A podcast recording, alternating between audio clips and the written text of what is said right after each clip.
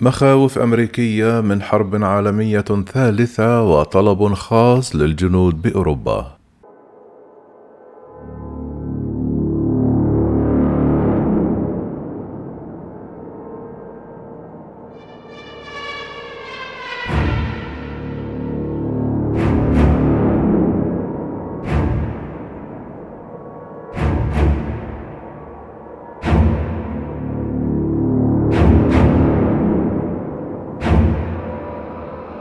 طلب رئيس الأركان الأمريكية الجنرال مارك ميلي من القوات الأمريكية المتمركزة في أوروبا إبداء تصميمها على منع اندلاع حرب بين قوى عظمى بعد الاجتياح الروسي لأوكرانيا.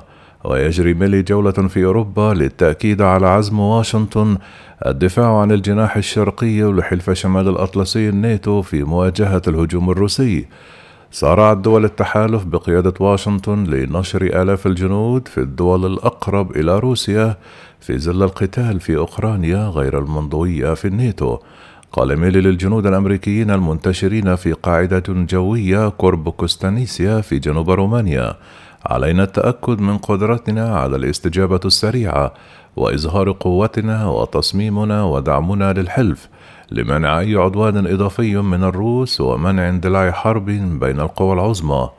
وأضاف منذ عام 1914 منذ بداية الحرب العالمية الأولى وحتى عام 1945 أي نهاية الحرب العالمية الثانية قتل 150 مليون شخص ولا نريد أن يتكرر ذلك مطلقا.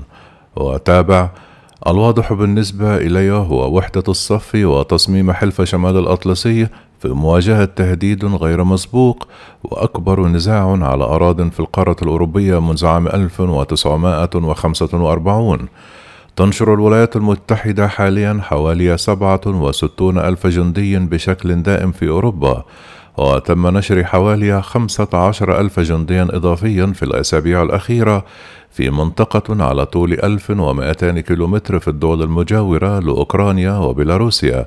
حليفة روسيا لثني موسكو عن التقدم بشكل إضافي. كما انتشر 2500 جندي أمريكي بالمجموع في دول البلطيق الثلاث هي ليتوانيا ولاتيفيا وإستونيا. إضافة إلى عشرة آلاف جندي في بولندا و2400 جندي في رومانيا و1500 جندي في سلوفاكيا و350 في بلغاريا و200 جندي أمريكي في هنغاريا